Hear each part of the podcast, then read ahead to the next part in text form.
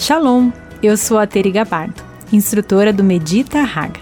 Ajuda as pessoas a meditarem na palavra do Senhor, a respirarem de forma correta e a se movimentarem para melhorar a qualidade de vida. No primeiro dia, falei sobre o significado da palavra vida. Hoje quero falar sobre um dos primeiros versículos que fala sobre vida na Bíblia, e está em Gênesis 2, 7. E formou o Senhor Deus o homem do pó da terra, e soprou em suas narinas o fôlego de vida, e o homem foi feito alma vivente. Repararam quando fala sopro? Deus soprou nas narinas e trouxe vida, trouxe a respiração.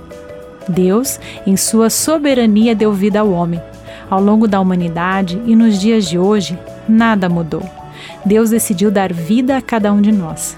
É Ele quem decide o momento de viver e o momento de partir dessa terra.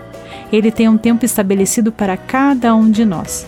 Quando entendemos isso, essa grandeza de Deus, que é Ele quem nos envia para essa terra e o que já temos, isso é todo o suporte de amor e aceitação incondicional para estar aqui e agora nesse planeta, você não se sente mais inseguro e incerto.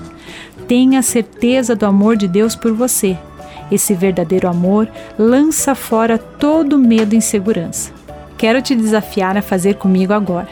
Ao inspirar, inale essa certeza, essa convicção. Seja ousado e exale toda a sua insegurança, toda a incerteza e medo de se arriscar. Pratique isso com seus familiares. Manifeste essa ousadia de Deus em sua casa, no seu lar. Tenha uma semana abençoada e que vocês experimentem viver em Cristo. Gente grande cuidando de gente pequena.